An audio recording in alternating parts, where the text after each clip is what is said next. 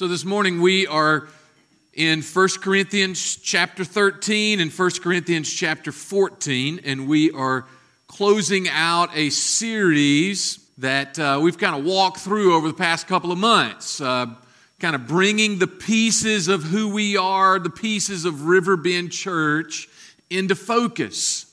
The last four weeks, we have looked at 1 Corinthians chapter 13, verse 13, faith, hope, and love. Abide these three, but the greatest of these is love. And this morning, we are going to look at chapter 14. And so, uh, if you have a copy of God's Word, turn to 1 Corinthians chapter 14, and I'm going to read for us the first 12 verses. And I want us to look at this topic words of action or words for action. And we are going to look at four different words in these 12 verses that Paul writes to the church for action. And I believe that those are the words for River Bend, for you and for me, and for us to be actively doing. So, um, 1 Corinthians chapter 14, verse 1. Before I read it, let me just tell you this. I know what the topic is going to be rolling around in your head as I read these verses. Uh, I, I've read it multiple times over the past three or four or five weeks, and, and I know what you're going to be thinking about, but, but it's really not about that. Okay? The reason that he wrote chapter 14 is not about what you think it's about. And I don't say that because I'm a preacher standing up on a platform and it's the sermon. But you're going to be thinking it's about speaking in tongues, and it's not about speaking in tongues. But we'll get to that before we end this morning. So here's what Paul says. So now, faith, hope, and love abide these three, but the greatest of these is love. Pursue love, chapter 14, verse 1 says. Pursue love and earnestly desire the spiritual gifts, especially that you may prophesy. For the one who speaks in a tongue speaks not to men, but to God, for no one understands him, but he utters mysteries in the Spirit. On the other hand, the one who prophesies, he speaks to people for their upbuilding and encouragement and consolation. The one who speaks in a tongue builds himself up. But the one who prophesies builds up the church. Now, I want to I want you all to speak in tongues, but even more to prophesy. That's, that's weird, isn't it? He says, I want everybody to speak in tongues, but even more, I want you to prophesy. Now, how many are more than everybody? Verse 5 The one who prophesies is greater than the one who speaks in tongues, unless someone interprets, so that the church may be built up. Y'all seen that word built up like three times? There's some more. Verse 6. Now, brothers, if I come to you speaking in tongues, how will I benefit you unless I bring you some revelation or knowledge or prophecy or teaching? If even lifeless instruments, such as the flute or the harp, they do not have give distinct notes, how will anyone know what is played? And if a bugle gives an indistinct sound, who will get ready for battle? So with yourselves, if with your tongue you utter speech that is not intelligible, how will anyone know what is said? For you will be speaking into the air. There are doubtless many different languages in the world, and none is without meaning. But if I do not know the meaning of the language, I will be a foreigner to the speaker, and the speaker a foreigner to me. And here's how he closes out the paragraph. So, with yourselves, since you are eager for manifestations of the Spirit, strive to excel in building up the church. Father, will you honor the reading of your word and will you speak this morning to this, your body? I ask it in Christ's name.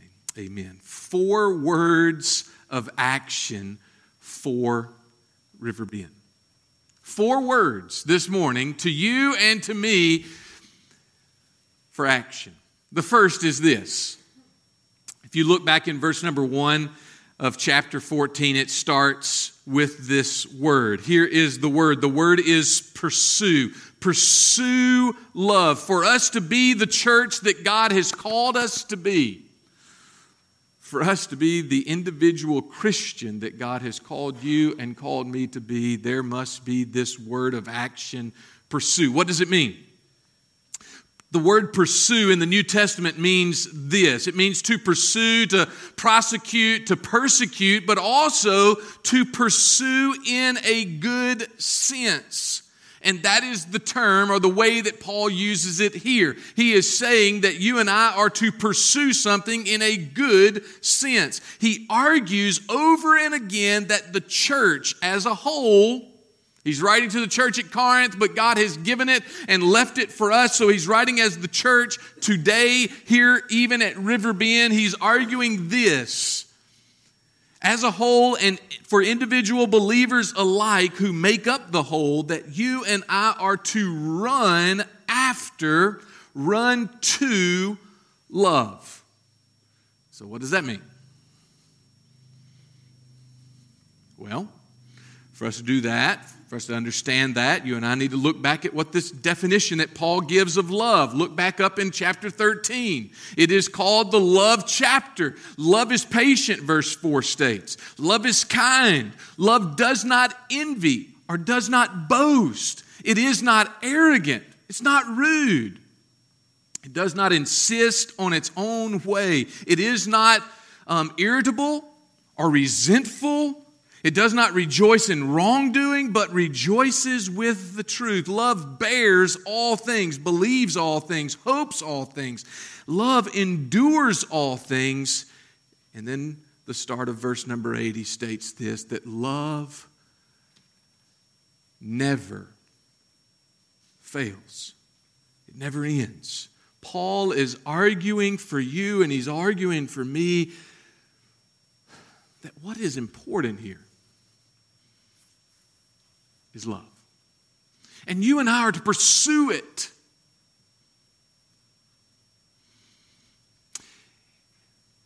On your way in the door this morning, hopefully you received a, a bulletin.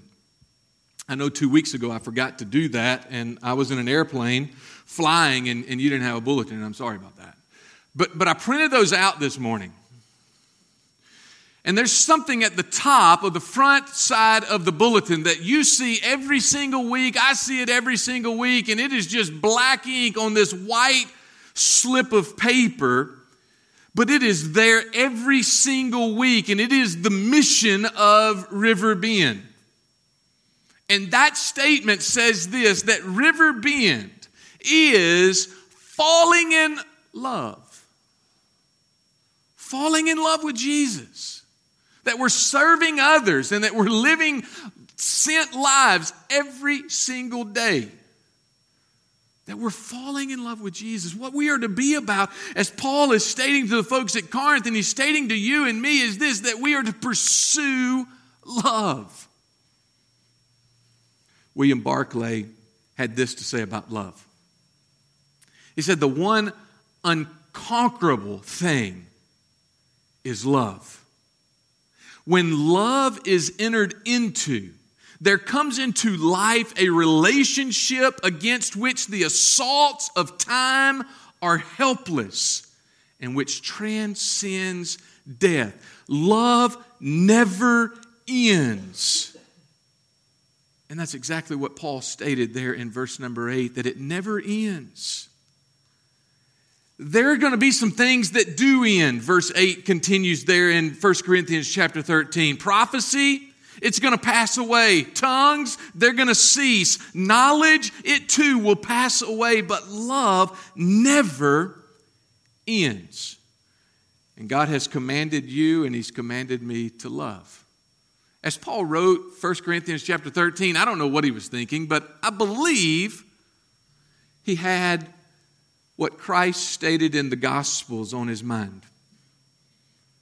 You remember the two greatest commandments when Jesus was asked what the greatest commandment was? He responded to the Pharisee, Here's the greatest commandment to love God with everything that you've got. I mean, everything heart, soul, mind, power, strength, everything that you have, love Him. And the second is like it to love your neighbor as yourself. And as Paul is defining, as he is describing love in 1 Corinthians chapter 13, I believe that he has that in mind.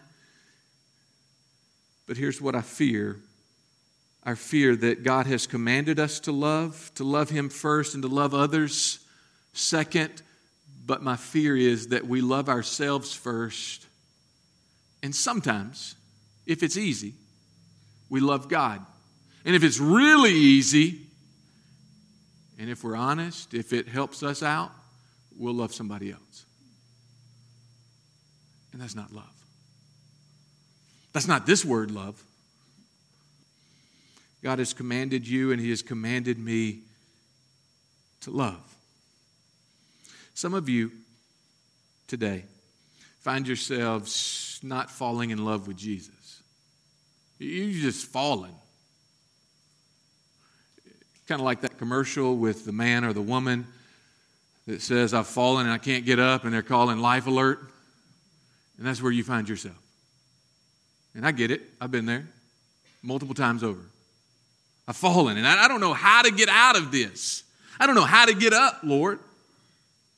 If that's where you are today, then um, why don't you just jot something down? Turn over the backside of your bulletin and just jot something down. John chapter 15, verses 1 through 5. And as I was writing the sermon out, I, I, said this Why don't you take some time this afternoon and, and go and read John chapter 15, verses 1 through 5? And then I scratched that out of the sermon because I knew this. If I tell you to go do something this afternoon, you're not going to do anything but look at the backside of your eyelids. And that's what I'm going to want to do this afternoon is look at the backside of my eyelids. So why don't we take just a moment to hear what Jesus said to us. He says, I am the true vine, verse 1 of John chapter 15. And my Father is the vine dresser. Every branch, every man, woman, boy, or girl who is mine, who's in me, who's accepted me as Savior and Lord of their lives, every branch in me that does not bear fruit, He, the vine dresser, God takes away. And every branch that does bear fruit, He prunes it that it can bear more fruit. Verse 3 already you're clean because of the word that I've spoken to you. Abide in me, and I in you. As the branch cannot bear fruit by itself unless it abides in the vine, neither can you unless you abide in me. Check out verse 5. I am the vine, you are the branches. Whoever abides in me and I in him, he it is that bears much fruit. And this last phrase, for apart from me, you can do nothing. Apart from Christ, church, apart from Christ, sir, ma'am, apart from Christ, it's not that you and I can just get by. It's not that you and I are okay to live our lives. No, he said, apart from me, you can do nothing. Zero. Zilch. So you and I, so Riverbend today, you and I must pursue him. We must pursue love. We must fall in love with him today because love is a choice, and you and I are to choose love and pursue that. And I've got to hurry if I'm going to get to the other three. Second word, not only are we to pursue, but the second word for us this morning is this it is the word others. The word others. Toby Keith came up with a song. I want to talk about me. We talk about you, you, you usually, but I want to talk about me. And I think he was partly right. But it's mainly I want to talk about me, and maybe every now and then we'll talk about you, but I want to talk about me. But Christ says to you, and He says to me, and He says to us as a church, you and I are to pursue love, and we're to also be thinking about others. You're like, how do you get that from 1 Corinthians chapter 14? Well, look at the two gifts that he talks about. The two gifts that he brings up there in the first few verses of 1 Corinthians chapter 14 are the gifts of tongues and the gifts of prophecy. The gifts of tongues. He said they're not going to do you any good whatsoever unless you have an interpreter. So if, if everybody is over there talking about uh, talking in tongues, speaking in tongues, it is going to mean absolutely nothing. All it's going to do is build that person up. The year was 1994. I was sitting with 60 some odd thousand pastors and staff in the Georgia Dome. It was Promise Keepers for Ministers, and it was a, a, great time. I had just surrendered to the ministry, and my dad thought it'd be great if I would go for the weekend. So there was a whole bus of pastors from the area that went, and, and I was there. And, and I remember s- taking it all in as a 20 something year old. And, and I distinctly remember one moment. And somebody on the platform said, Hey, everybody listen. We're not going to have any speaking in tongues right now. And about 45 seconds later, somebody from the back on the floor just started running down the aisles yelling in something. It was not English. I don't know if it was a different language that was known or not known, but they were yelling, and the guy on stage, it was awesome. It's like he was Superman. He just said, Stop. And the guy just stopped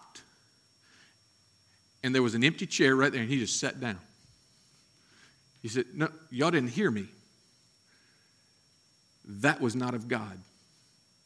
Because we stated this and that, and I mean, there was a hush. Kind of like right now. I don't know who the speakers were the rest of the time. I don't know what the topics were the rest of the time, but I'm telling you, I remember that for this reason.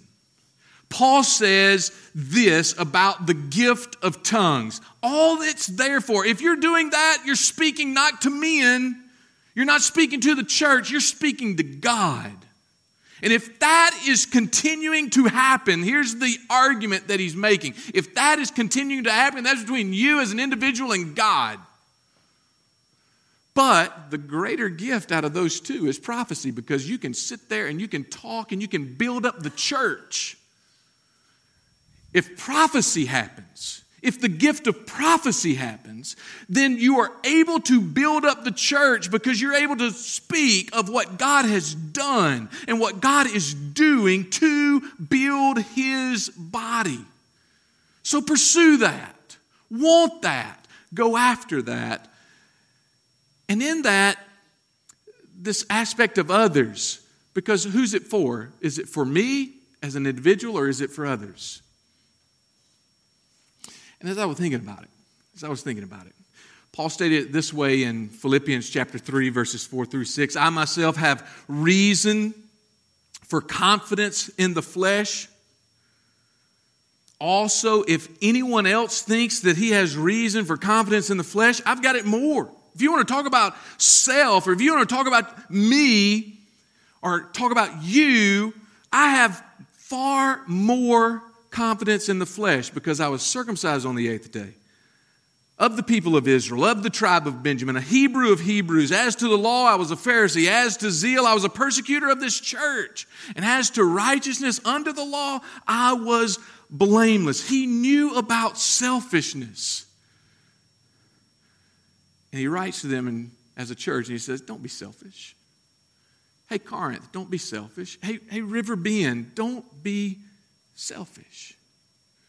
If you're going to go after a, a gift, then go after this gift, not that of something that would build you up as an individual, but something that would build up others.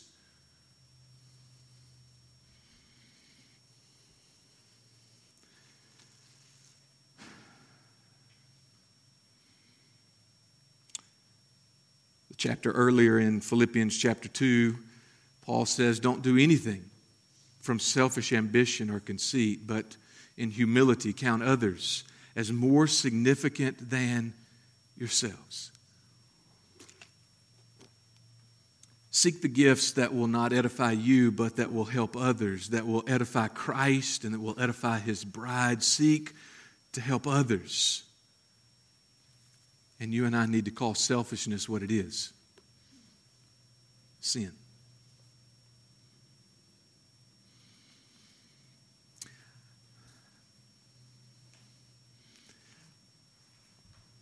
Let me give you three examples quickly of this selfishness, sin. If I were to ask you to raise your hand, how many of you in the room don't do this? Do not raise your hand. Do not raise your hand. How many of you would say that you're selfish?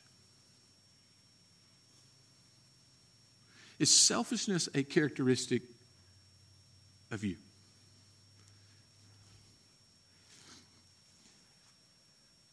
Way too often, I believe selfishness is a characteristic of not just our culture, of not just the folks that live on Tanner Cove, of not just the folks that live at 34 Tanner Cove, but the person that I look at the mirror at every time I brush my teeth. Selfishness. is sin. Isaiah chapter 14 states this You said in your heart, speaking of Satan, speaking of Satan, you said in your heart, I will ascend to heaven above the stars of God, and I will set my throne on high. I will sit on the mount of assembly in the fear, excuse me, in the far reaches of the north. I will ascend above the heights of the clouds. I will make myself like the Most High. Did y'all hear the word I a lot? Satan is saying to himself, I'm going to do this. How did Satan tempt Eve in Genesis chapter 3? How did Satan come at Job in Job chapter 1 and Job chapter 2? He did both of those the same way that he comes at you and comes at me. In that when he tempts us, it's, hey, do you, do you really? You don't really have to do that. Just, just cut a corner over here. Just make it about you for, for just say, you need some veg time. You need some me time.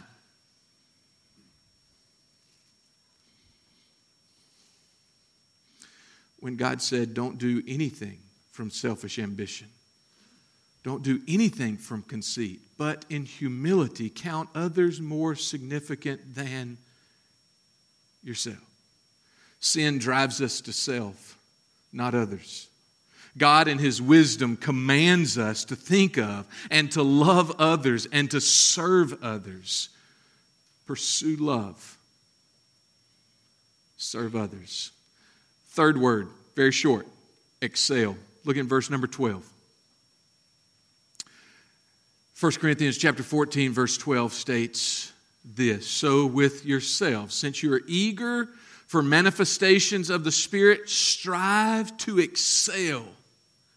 Excel. What does it mean? It means to be in excess, to exceed in number or measure. In the New Testament, it means this to be or have more than enough to be left over, that which remains, exceeding a number or measure which marks fullness. And here's my favorite description of this word to superabound, to abound richly in.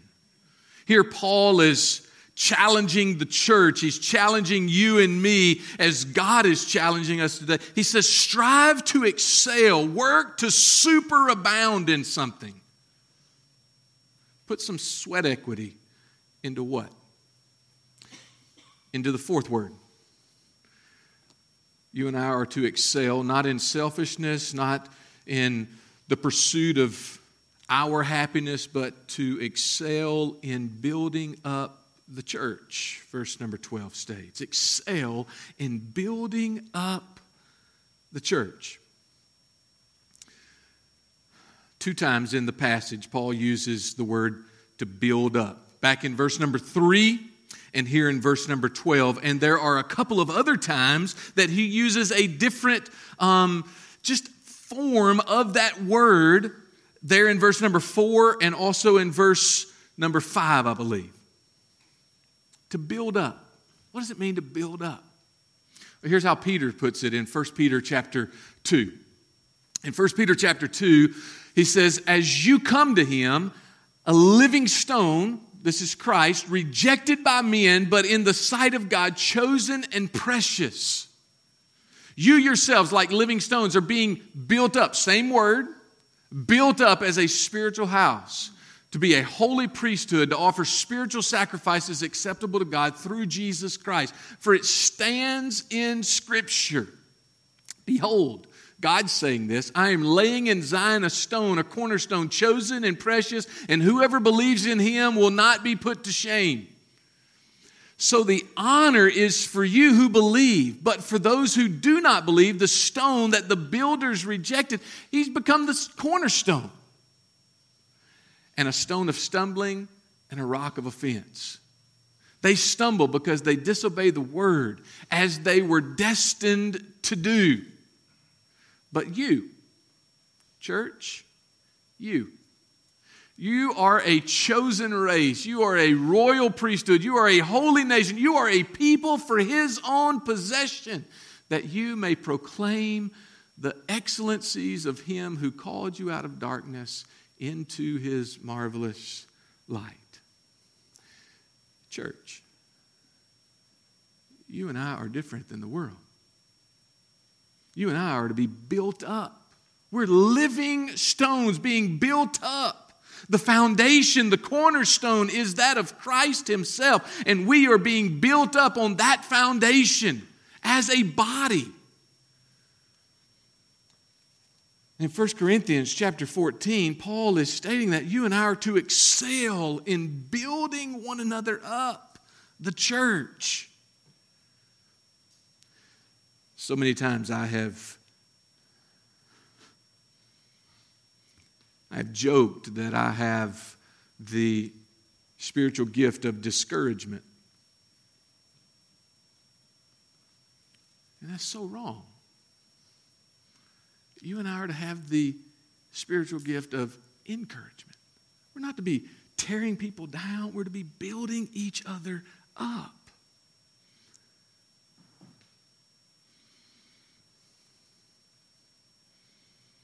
As I close the message, let me say a couple of things. One about the tongues and prophecy and the gift that the gifts that are spoken of.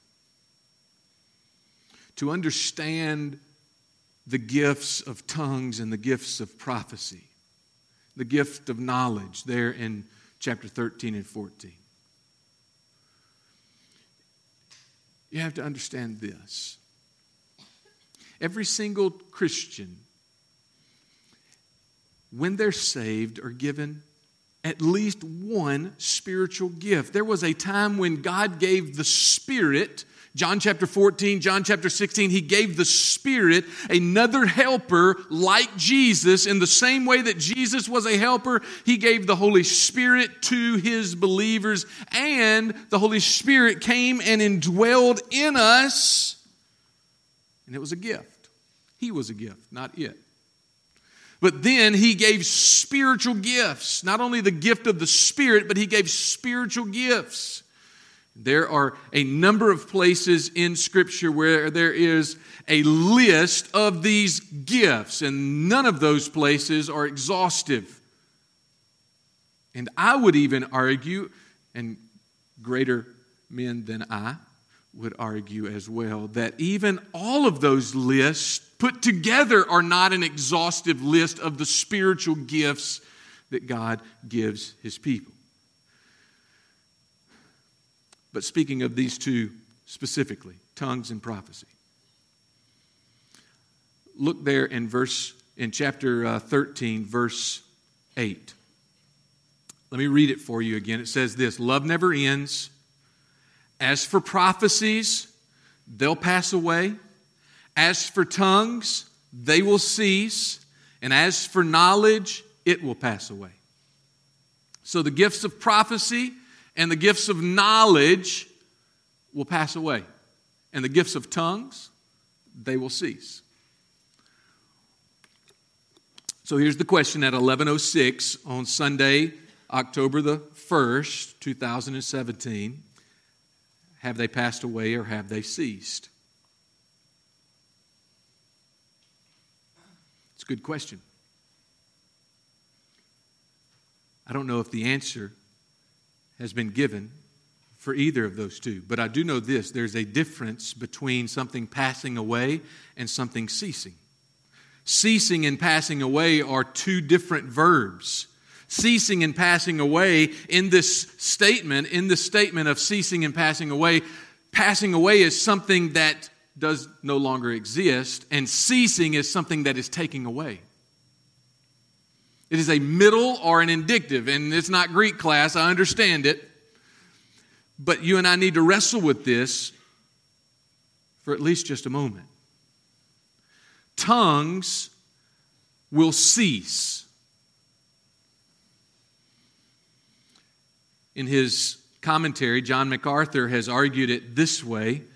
He stated that there were three distinct segments of time Old Testament and New Testament alike, where tongues happened.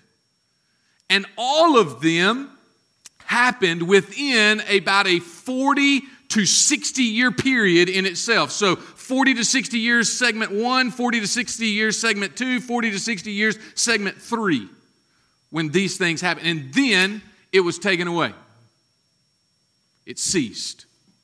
And his argument is that it has ceased now, that at the end of the church of the first century, it had already ceased. The last time as New Testament is being written is this. In Acts chapter 26, there was an episode of tongues. And then that was probably AD 64, 65.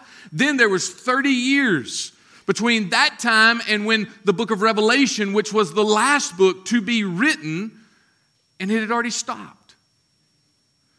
Prophecy, knowledge, and other gifts, they will pass away. What does that mean? One day you are going to stand in front of God. You're going to stand in front of Jesus. I'm going to stand in front of Jesus. We're going to see him face to face. And when that happens, you will no longer need to be told, hey, here's what God said. Because you're going to see. You're no longer going to have the, the need for the spiritual gift of knowledge because you're going to see Him face to face. And when that occurs, the need for that spiritual gift will pass away.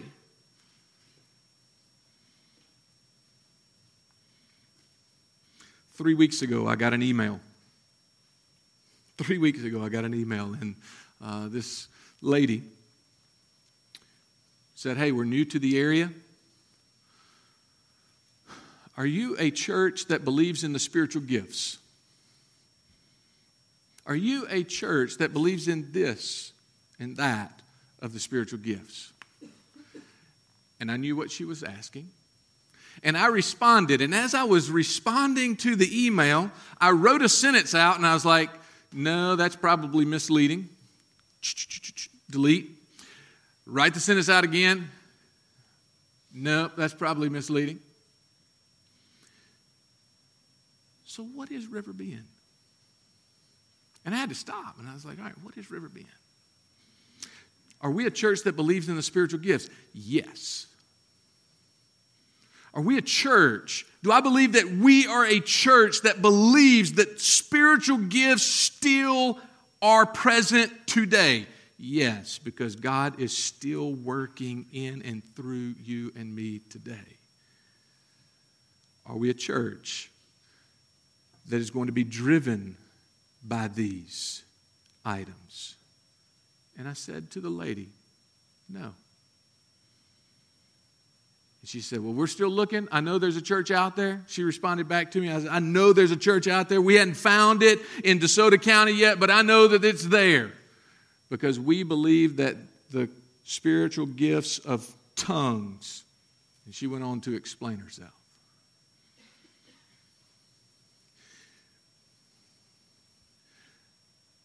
The focus of Riverbend Church, the focus of us as individuals is not in the gift.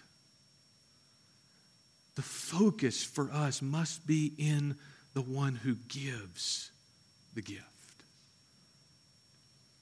Today, as the message comes to a close, my prayer has been this, and it will continue to be this.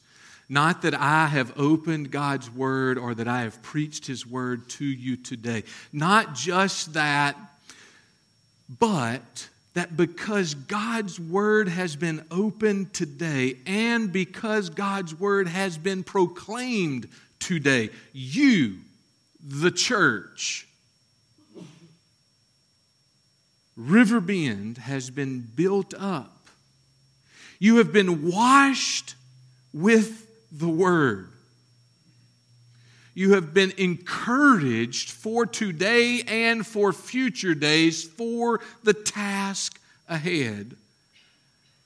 You have been shown some action point that you can now take action on so that you too might pursue and excel and build up others and the life of Riverbend. Why? Because he's worthy. If you get nothing else out of today, may you and I understand this that the one who gives gifts, that the one who gave his son, that the one who gave his spirit to you and to me is worthy of everything, of every moment of your week of every desire that you might have, He is worthy. So be the church today. Sir, be the church today. Ma'am, put in some sweat equity with others. Sir, die to self. Brian, die to self today and allow him to live Pursue love. Serve others. Excel and build up the body. Heavenly Father, Lord, on one hand, it seems that it was just scattered all over the map. But Father, I know, God, I know, Lord, that